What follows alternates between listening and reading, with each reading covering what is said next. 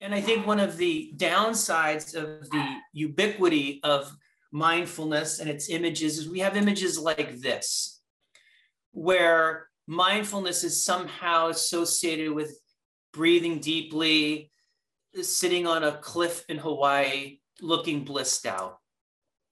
And I think this really does a disservice to what the power of mindfulness is, particularly in times that feel like they're provoking and stirring emotions that are anything but blissful.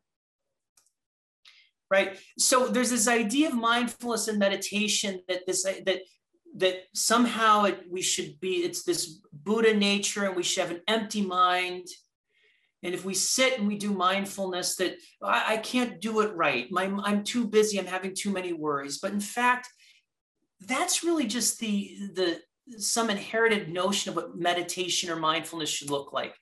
In actuality this is what most meditation practice practitioners will tell you that they experience. It looks like the trading pit of a commodity floor where there's multiple voices in our mind all screaming at each other. That is actually what is to be expected. Well, the question is, well, why would anyone, why would anyone do that?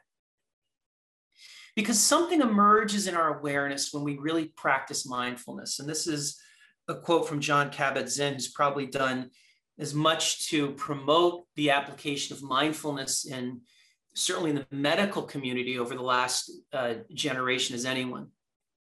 And mindfulness is the awareness that arises through paying attention in a particular way, on purpose, in the present moment, non judgmentally. Mindful awareness of the present moment is the antidote to the undistinguished, the water of cognitive fusion. When we are fretting about what was and what shall be, and essentially living in a past or living in a future, we miss the present moment.